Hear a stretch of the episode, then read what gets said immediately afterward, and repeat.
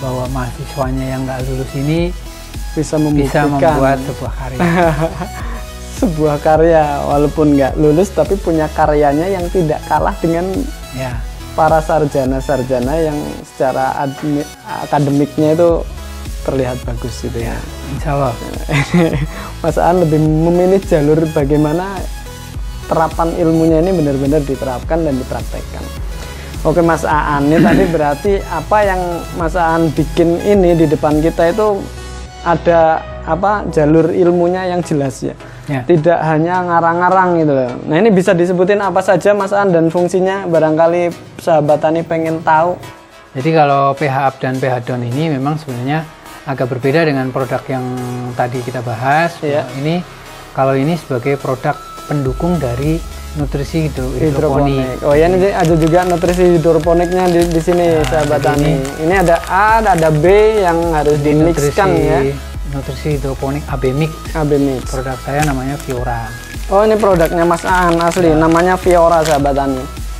Jadi beliau juga bisa ngeracik nutrisi ya. A, Ya. ngeracik nutrisi B yang untuk AB mix untuk hidroponik. Selamat datang di panggung penyuluhan Siniar Penyuluh Pertanian Kebumen. Sahabat tani, ini hari ini saya lagi di Desa Candiwulan tepatnya ini bersama Mas Gondrong. Mas Gondrong ini ternyata ilmunya luar biasa sahabat tani.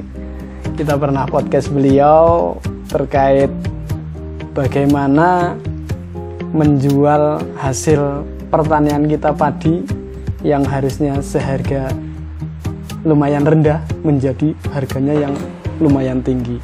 Pakarnya beliau. Termasuk hari ini kita mau lebih berbincang terkait eh, apa ya kegalauan beliau bahwa petani itu harus merdeka katanya Mas Aan ya. Bisa disapa lagi Mas Aan sahabat tani di mana pun berada monggo. Halo sahabat tani, di mana saja berada. Saya Aan eh, dari Desa Candi Bulan dan ini senang sekali saya bisa ketemu lagi di channel ini bersama eh, mas-mas penyuluh ini yang luar biasa semangatnya. Semoga membawa manfaat. Amin amin ya robbal alamin. Mohon maaf Mas Aan ini kita bolak-balik ke sini minta apa ya? Berbagi ilmunya lah biar sahabat tani apa yang ada di benak Mas Aan ilmu-ilmu yang selama ini terpendam gitu ya kami minta untuk bisa dibagikan kepada sahabat tani sekalian. Insya Allah. Nih sahabat tani nih hari ini kita di hadapan kita itu ada banyak produk ini. Dan ini adalah produk beliau sahabat tani. Yang beliau dengan apa ya kegundahannya ya melihat petani saat ini mungkin lebih tergantung terhadap pihak lain Betul. itu di sebelah sana itu kayaknya ada tulisan petani merdeka merdeka maksudnya gimana Mas An harusnya seperti apa petani ini Mas An Petani itu sebenarnya tidak hanya merdeka, tapi saya kepingin mengajak semua teman petani itu menjadi petani mandiri dan petani merdeka. Mm-mm. Artinya mandiri kita bisa menyediakan saprodinya sendiri, saprodinya sendiri kebutuhan berbudidayanya sendiri dari benih, pupuk dan kebutuhan lainnya itu kita bisa membuat sendiri. Kita bisa mencukupi eh, pupuknya, benihnya dan lain-lain sampai pestisidanya itu sendiri. Harusnya gitu ya Harusnya Masa- seperti itu. Itu yang saya maksud sebagai petani mandiri. Mm-mm. Lalu yang saya maksud bahwa petani harus menjadi petani yang merdeka itu adalah kita sebagai petani itu bisa merdeka menentukan harga dari produk kita sendiri. siap itu, Itu yang yang- menjadi permasalahan kebanyakan petani kita Mas An Ya, Masalahnya gini, setiap orang petani mau jual produknya, pasti yang menentukan harga adalah yang beli ya Mas An. itu. Tapi giliran petani itu mau membeli produk, misal nggak punya gabah lagi, nggak punya beras lagi di rumah, mau beli beras, yang menentukan yang jual juga bukan petani. Betul. Artinya itu belum merdeka kalau masih kayak gitu ya Mas. An? Ini tata niaga yang sangat konyol. yang selama ini kita hanya mungkin eh, bisa pasrah. Pasrah Kita dengan selalu- keadaan. Kita selalu kalah gitu. Dan kita tidak pernah mau memulai untuk bebas dari Pengaruh orang lain ya. penjajahan ini. Penjajahan ini bahasanya lebih ngeri lagi nih. Iya. Penjajahan pihak, pihak lain terhadap Iya, petani. benar. Karena petani tidak punya kekuatan, tidak punya kuasa apa-apa ketika eh, bicara masalah harga. Kita Harga. tidak pernah menjadi petani yang merdeka. Makanya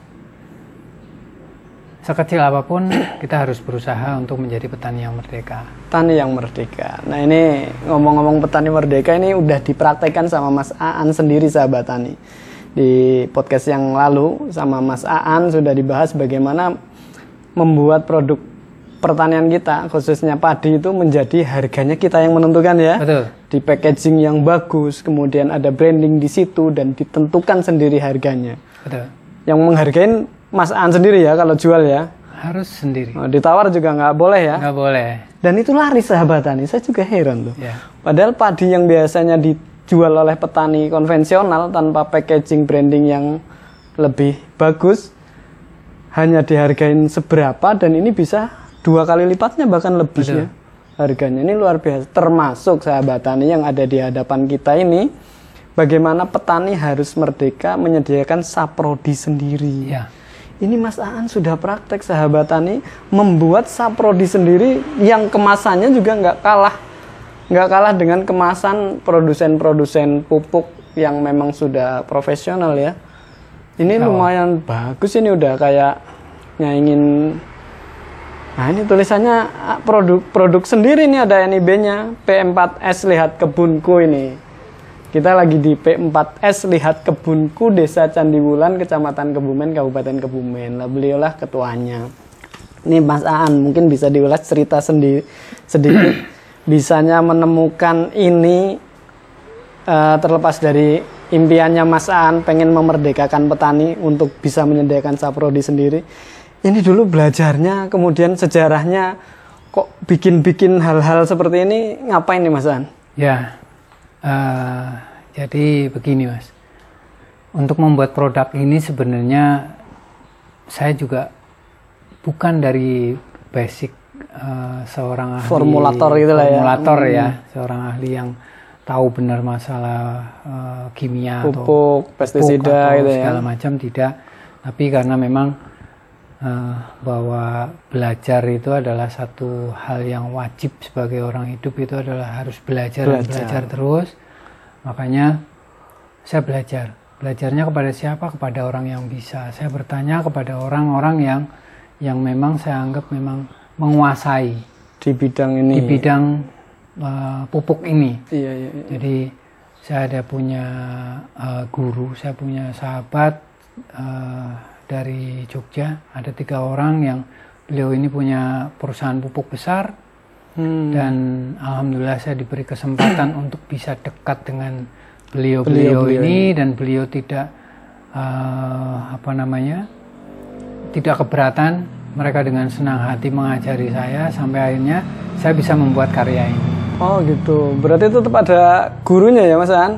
Bukan karena dari wangsit tiba-tiba membuat kayak gini gitu ya? Ya, Ada dasar ilmu yang harus ada berbagi. gurunya. Ilmu harus ada gurunya sahabat Ilmu tani. harus ada gurunya. Gurunya dari Jogja ini ternyata nge. Ya, Eh, nggak cuma satu ternyata ada tiga gurunya. ya, Gurunya boleh disebutin apa enggak Mas boleh. siapa Nah, aja barangkali itu. sebagai apresiasi terhadap gurunya Ya. Mas Aan siapa? Satu itu Mas Agus Sandra, dia dari perusahaan Java Mas Agropos. Oh iya. Yang kedua Mas Witoto, itu dari perusahaan pupuknya itu Bumi Kita Makmur. Lalu Mas Budiono Jayus itu dari BMA. Lengkap ya. Ya, Termasuk dengar-dengar Mas Aan juga deket sama Pak TO ya yang punya joglo tani di Sleman ya. ya. Itu termasuk Dulu- bagian dulu dari saya alumni PPATI. Oh, Jadi dulu saya PPATI. pengurus sekretariat nasional di PPATI.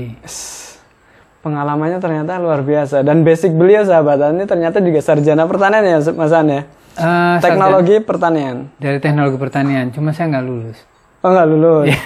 Karena sibuk mencari ilmu di luar kesarjanaannya itu Ya, ya. karena waktu itu mungkin saya idealis bahwa terapan atau praktek ke Itu lapangan jauh lebih penting. jauh lebih penting dan jauh lebih mengena. gitu. Daripada Tapi teoritis saya juga tidak formalitas. tidak tidak mengesampingkan apa yang saya dapatkan di bangku kuliah waktu itu dan eh, saya waktu itu mungkin malu sekali untuk ketemu dengan dosen wali saya. Tapi alhamdulillah sekarang dengan karya yang saya buat ini, eh, insya Allah saya bisa meyakinkan pada dosen wali saya, Bu eh, Profesor Dr. Dwiati Puji Mulyani, eh, bahwa mahasiswanya yang nggak lulus ini Bisa bisa membuat sebuah karya. sebuah karya walaupun nggak lulus tapi punya karyanya yang tidak kalah dengan ya, para sarjana-sarjana yang secara akademiknya itu terlihat bagus gitu ya. ya, insya Allah. Mas Aan lebih memilih jalur bagaimana terapan ilmunya ini benar-benar diterapkan dan dipraktekkan. Oke Mas Aan, ini tadi berarti apa yang Mas Aan bikin ini di depan kita itu ada apa jalur ilmunya yang jelas ya. Ya. Tidak hanya ngarang-ngarang gitu loh. Nah ini bisa disebutin apa saja Mas Aan dan fungsinya barangkali sahabat tani pengen tahu. Eh, jadi Ini apa ini dari sini? Itu nitro booster. Jadi Nitro booster untuk Nitro booster itu untuk dia sebagai eh, nutrisi untuk mensupport masa vegetatifnya. semacam booster untuk nitrogen gitu. Iya, itu kandungan nitrogennya tinggi. Kandungan nitrogennya tinggi. Ini dari bahan sintetis atau organik ini, Mas? Bahan sintetis itu. Bahan sintetis nih. Nitro ni- nitrogennya tinggi. Kemudian ada reload. Wah, ini Reload. desainnya juga bagus ini. Reload apa ini? Kalium booster. Oh, ini booster untuk K-nya. Ya, itu untuk mencukupi kebutuhan Ini booster kalium. N, ini booster Ya, K gitu ya. ya. Nah, kemudian ini yang gede ini ada vaksin. Uh, vaksin plant immunity serum. Ya, Ini untuk itu basisnya fosfat cair. fosfat cair, Ya, fosfat cair dilengkapi dengan eh, ada magnesium, ada zinc, ada mikronya, ada asam aminonya juga. lengkap. Lengkap. Dan ini untuk untuk imunitas tanaman terhadap serangan hama penyakit lebih kuat juga kalau disemprotkan ini gitu. Iya, Immunity serum ini, plant immunity serum ya. Ya, jadi Branding. tujuannya kalau kalau aplikasi vaksin ini, ya dari tanaman dia akan akan tumbuh dengan sehat, sehingga dia bisa uh, kuat, Lebih dan kebal di- terhadap- dia bisa membentuk antibodi antibodinya sendiri. antibodi sendiri. Jadi antibodinya kuat, dia secara otomatis akan mudah menangkal uh, serangan dari OPT. OPT. Berarti membuat tanaman itu jauh lebih kuat daripada kalau tidak disemprot ini ya. Ya, Luar biasa. Ini lagi ini humikos. humikos. Humikos. Nah, bacanya humikos nih sahabat tani. Ini fungsinya untuk apa, Mas An? Itu pembenah tanah. Semacam asam humat gitu. Ya, jadi biasanya pembenah tanah itu hanya menggunakan asam humat. Iya, Nah, asam kalau humat formula humikos ini saya pakai kalium humat. Kalium humat. Ya, ini pakai kalium humat. Lalu itu sebagai kalium humat ini sebagai pembenah tanah berbasis kalium.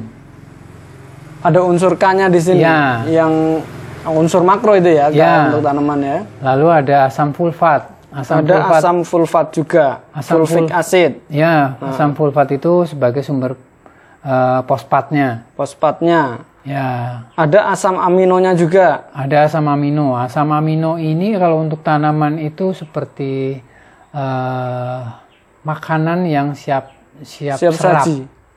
Jadi makanan Iya, langsung bisa seperti di kalau kalau manusia kalau kalau kita ini mengkonsumsi eh, maaf eh, kayak kayak produk minuman itu kayak kerating deng. Jadi kalau kita Isotonik ma- gitu lah ya. Iya, Nah, jadi langsung efeknya spontan gitu. ini bisa langsung spontan ya. Ya. Tapi ada REE ini apa Mas? REE. 20,6 REE itu, persen nih komposisinya. eh, rare earth element. Jadi itu adalah elemen unsur mikro Mm-mm. yang sangat lengkap. Sangat lengkap. Ada potas potasium humat juga tadi ya. Ya, ya. Ini lengkap sahabat tani bukan hanya sekedar asam humat, tapi ini kandungan lainnya ada ya. Ya.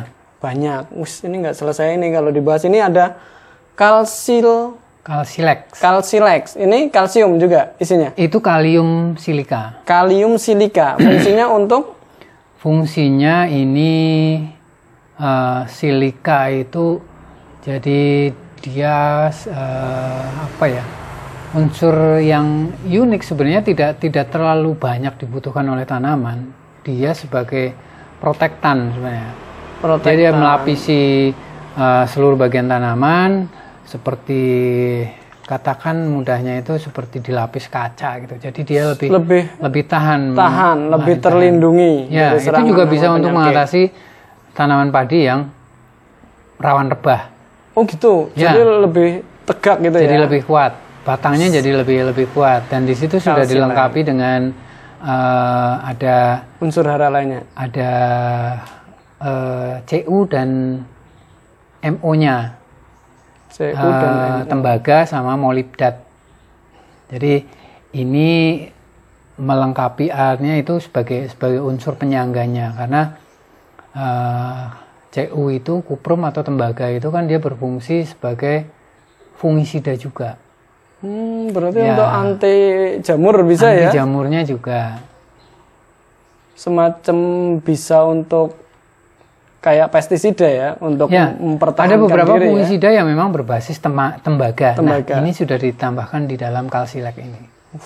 Kalau yang ini Mas, pirosel. Pirosel, kalau pirosel ini dia basisnya adalah eh, pupuk cair dengan ZPT yang tinggi, juga Ah, ini mikro. Mikro dan ZPT Ya. bisa lebih cepat tumbuh ya. Ya, Nah kalau ini ada pH down, pH up, ini biasanya untuk organik up- hidroponik apa ya Mas ya? ya. Jadi Menurunkan dan meningkatkan pH ya. betul sekali. Ah.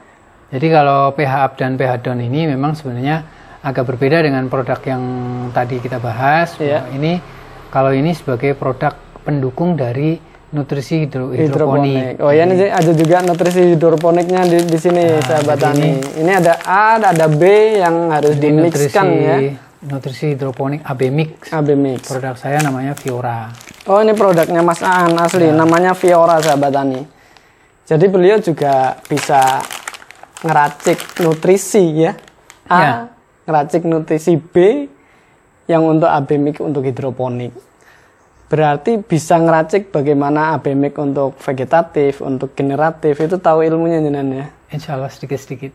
Dan ini termasuk peracik ternyata ini sahabat tani peracik unsur hara. Ini satu lagi nih mas sebelum saya tanya lebih banyak ini ada bioriza ini apa mas? Bioriza, Bioriza itu eh, sebenarnya itu in- isinya itu eh, jamur mikoriza. Oh mikoriza, mikoriza ini untuk mempertahankan kelembaban tanah atau Mikoriza ini dia jamur patogen, jamur baik yang fungsinya atau manfaatnya ini banyak sekali sebenarnya. Satu menjaga kelembaban, ya.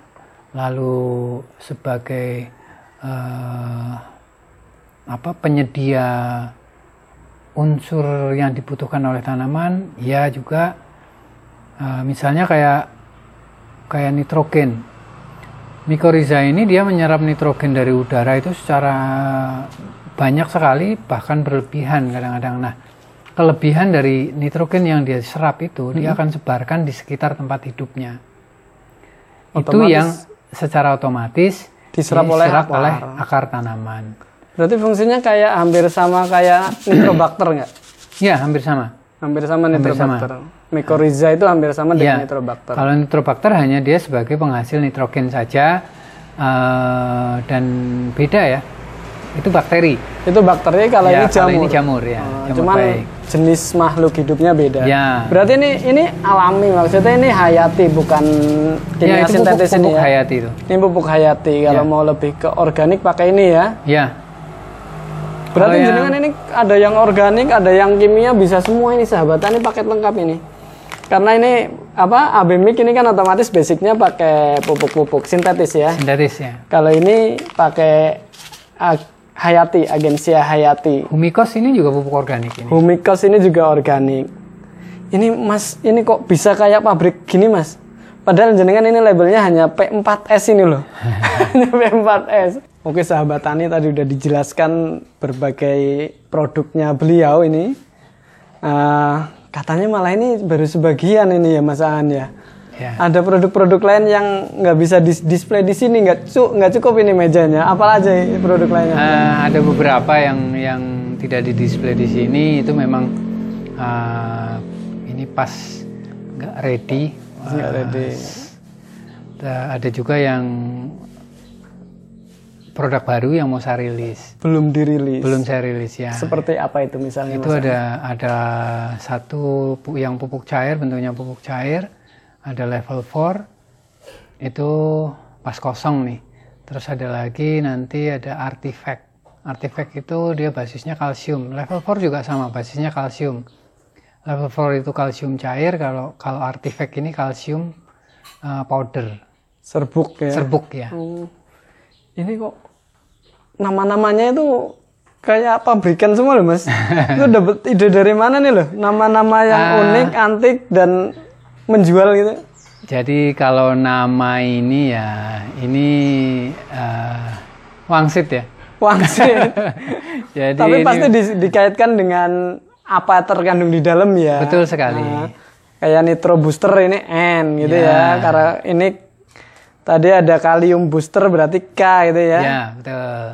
Tapi namanya bagus loh menjual sekali tuh. Termasuk Ya, yang mau rilis tadi tuh. Kemudian itu kreativitasnya Mas An sendiri. kreativitas saja. Jadi uh, ketika kita membuat sebuah brand itu memang satu yang menjadi bahan pertimbangan itu adalah namanya. Namanya Namanya, namanya ini harus uh, keren, keren, ya dan mudah diingat. mudah diingat. Ya, Ini jangan-jangan Mas An pakar branding juga ternyata ya. Ya Sudah sedikit-sedikit baru belajar lah. Sudah menerapkan bagaimana harus mengebrand sebuah produk untuk meningkatkan nilai jualnya gitu Iya. ya. Saya pernah dengar Mas Aan itu Java Rice-nya kenapa dinamain Java Rice pakai bahasa Inggris katanya dengan bahasa Inggris harganya bisa naik seribu rupiah. Tujuannya itu loh. Jadi pinter sekali nih orang ini sahabatan ini. Termasuk produk-produk saprodinya ini banyak yang nama itu lebih kayaknya di pasaran menjual sekali Mas. Aan ini. Kayak vaksin ini mungkin eh, menjadi pada tahun 2021, 2020, 2021 itu menjadi satu hal yang sering sekali kita dengar Dibicarakan oleh orang. dibicarakan oleh orang Vaksin COVID tapi waktu itu. vaksin COVID ya. Nah, nah, waktu itu saya jadi timbul ide bagaimana kenapa tanaman gak divaksin biar dia jadi sehat. Makanya jadi muncullah vaksin, Hmm. Vaksin Plan Plan Immunity Immunity, Serum. Serum. Luar biasa ini ide-idenya dan ini sementara untuk kalangan sendiri Mas ya Mas Aan ya. Masih untuk kalangan sendiri ya. Dan ini label produsennya adalah P4S lihat kebunku semua sahabat tani. Jadi ini P4S emang eh, pusat pelatihan ya, yang yang digarap oleh Kementerian Pertanian dulu di bawah binaan Kementerian Pertanian yang fokusnya bagaimana di desa-desa itu menjadi pusat pelatihan untuk petani. Di sini sempat untuk sering pelatihan-pelatihan Kita gitu. dulu Mas Andi, sering ya. dan sampai sekarang pun pelatihan-pelatihan kecil masih kita lakukan. Masih ada orang mau belajar ke sini Ya, terbuka gitu ya. Dari luar kecamatan gitu, termasuk dari Alian kemarin kita ngundang Mas Aan untuk ngisi ya, KIP kadang ada juga kita yang dari luar kota juga. Luar kota juga bahkan ya. Jadi terbuka ini ilmu yang jenengan ada di sini itu bisa dilatihkan kepada petani gitu. ya. Ya, harus. Harus malah sahabat. Jadi kalau mau belajar di P4S lihat kebunku namanya ini Ya. di desa eh, Candiwulan ya ini Betul. Candiwulan Kecamatan Kebumen Kabupaten Kebumen Jawa Tengah. Beliau Ketika kita tahu bicara sebuah ilmu, ilmu ini seperti kita memegang bara api kalau menurut saya Mas. Jadi bagaimana kita secepatnya ini harus kita tularkan karena kepada yang lain. pada orang lain dengan tujuan supaya ilmu itu lebih membawa manfaat yang lebih luas lagi. Kalau untuk sendiri tok digenggam gitu otomatis manfaatnya kurang gitu ya. Kurang Karena ilmu itu harus diamalkan dan ya. tidak akan menjadi kebanggaan buat dan saya. tidak akan menjadi kebanggaan ini Iya. hebatnya Mas Aan makanya kami bola balik ke sini tiap hari ke sini bahkan pengen belajar beliau terbuka terus ini sahabat tani ah ini Mas Aan. Eh, terkait apa ya kelembagaan P4S di sini nih uh, mungkin ada nggak saran sedikit bagaimana kami selaku penyuluh itu di lapangan itu berhubungan dengan P4S yang ada di wilayah masing-masing kerjasamanya bagaimana untuk mendekatkan petani dengan P4S kemudian barangkali ada masukan nggak apa-apa Mas Aan terkait harusnya kita itu pembangunan pertanian itu bagaimana itu loh? Ngurusin ini ini kreatif saya rasa sahabat tani bentukan apa yang dilakukan Mas Aan ini kalau dipegang sendiri itu manfaatnya otomatis nggak nggak sebesar ketika beliau harus berbagi. Ini sarannya buat ya. kami apa mas An buat penyuluh lah minimal nggak usah ke sana sana gitu agak nggak enak ngomongin tentang ini sebenarnya uh, jadi sebenarnya yang yang saya rasakan ketika uh, P4S ini memang kadang-kadang itu seperti anak tirinya dari dinas pertanian. Wah, nggak apa-apa ini. Nah, ya. ini. Jadi kita ada tapi seolah-olah nggak ada. Nah, yang selama ini tadinya mungkin saya agak-agak wah ini nggak pas nih gitu. Tapi sebenarnya mungkin yang perlu diperbaiki hanya cara komunikasi saja sih. Komunikasi. Cara komunikasi artinya ketika kita memang sering duduk bareng, kita nanti di situ bicarakan tentang kegiatan, bagaimana kita berusaha memajukan petani bareng-bareng Eh, berbagi ilmu karena sama juga kami di P4S ini bukan bukan terus saya dengan dengan punya produk banyak produk saya punya kegiatan-kegiatan ini saya adalah si segala tahu tidak juga hmm.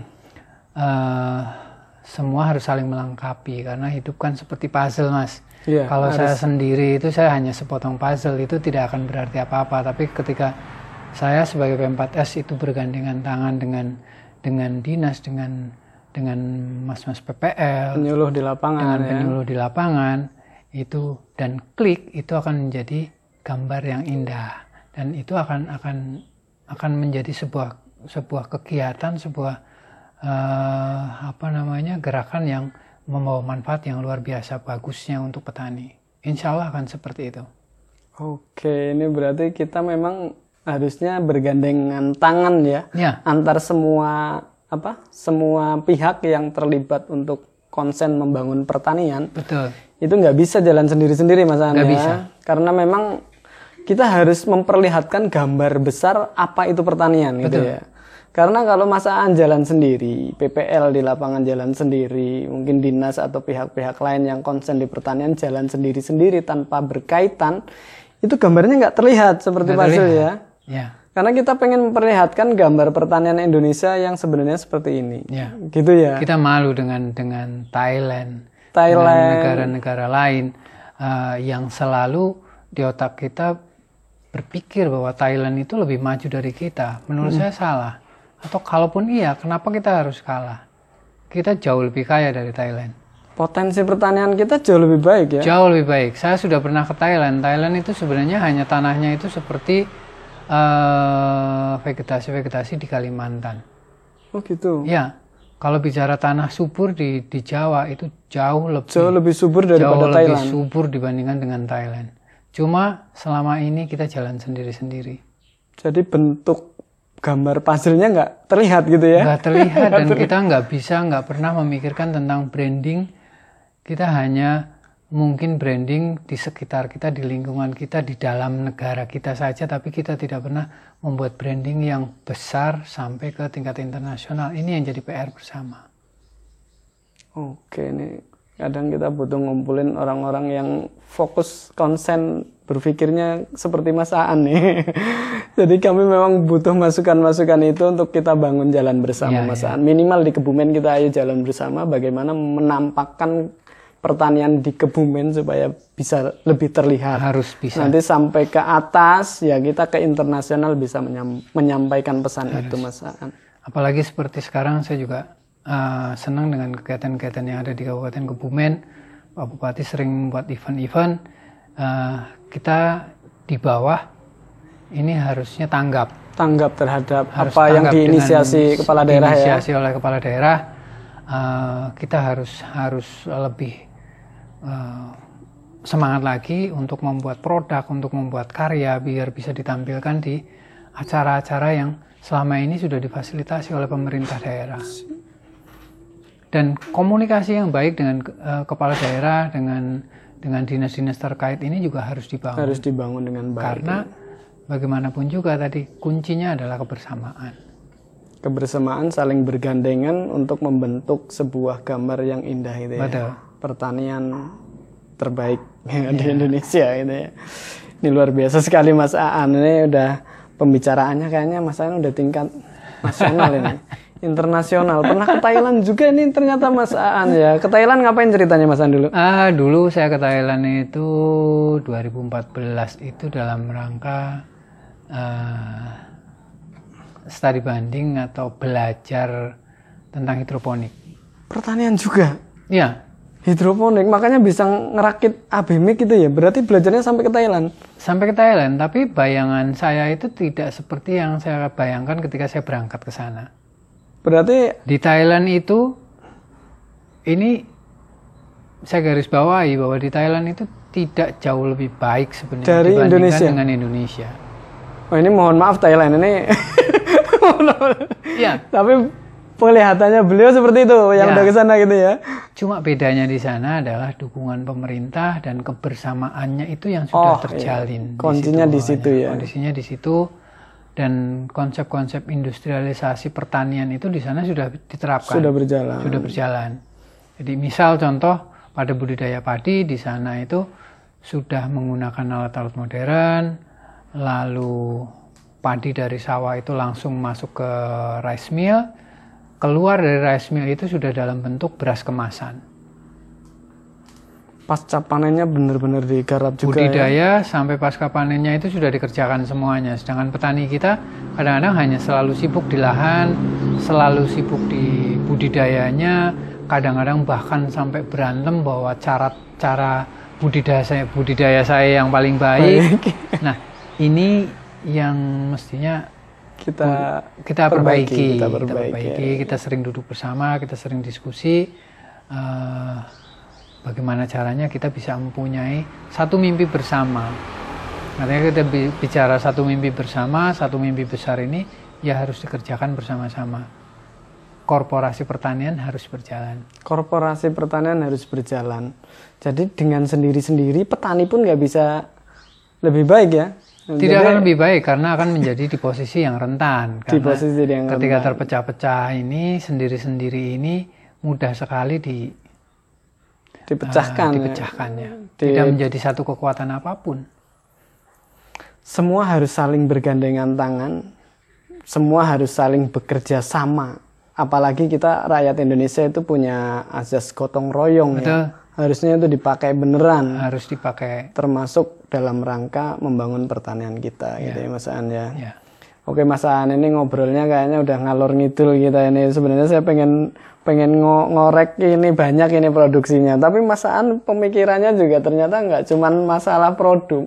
Jadi jauh ke sana tuh ke depan gitu. Kita masih mikir di sini, beliau mikir sampai bagaimana menampilkan pertanian Indonesia di mata internasional. Ya. Ini, ini luar biasa sahabat tani. Uh, ini Mas Aan ini, ini ini sementara dijual kalangan sendiri mas ya, jadi belum Untuk kalangan sendiri. Kalangan sendiri, tapi ini siapa pun kalau mau belajar ke P4S kebun, lihat kebunku di sini terbuka mas Aan ya. Monggo silahkan. Monggo silahkan, termasuk hidroponik ternyata pakarnya juga beliau belajar hidroponik sampai ke Thailand. Ini bisa juga belajar ngeracik unsur hara nutrisi di ya, hidroponik. Jadi kalau untuk ya. nutrisi uh, hidroponik ini, ya ini mungkin saya termasuk salah satu yang yang dulu awal-awal ketika tren hidroponik itu mulai marak Masuk di Indonesia, Indonesia sekitar uh, eh, 2013 akhir sampai awal 2014 itu itu saya adalah produsen nutrisi hidroponik uh, di Indonesia salah satunya saya. Karena waktu itu juga ada beberapa uh, apa namanya perusahaan yang maklun dengan saya. Oh gitu. Jadi selain selain Fiora, saya juga uh, dulu ada ada lima perusahaan dengan Yang- brand mereka sendiri dengan sendiri. brand mereka tapi sendiri. yang ngeracik sebenarnya Mas Aan. Ya, yang produksi saya Yang produksi Mas Aan dimaklun sama perusahaan lain. Nanti Ya. dengan brand mereka. dengan brand mereka. Itu dari eh, Jakarta ada, Bandung, lalu eh, Muntilan, Jawa Timur, terus di Kalimantan juga ada. Luar biasa ini orang ini.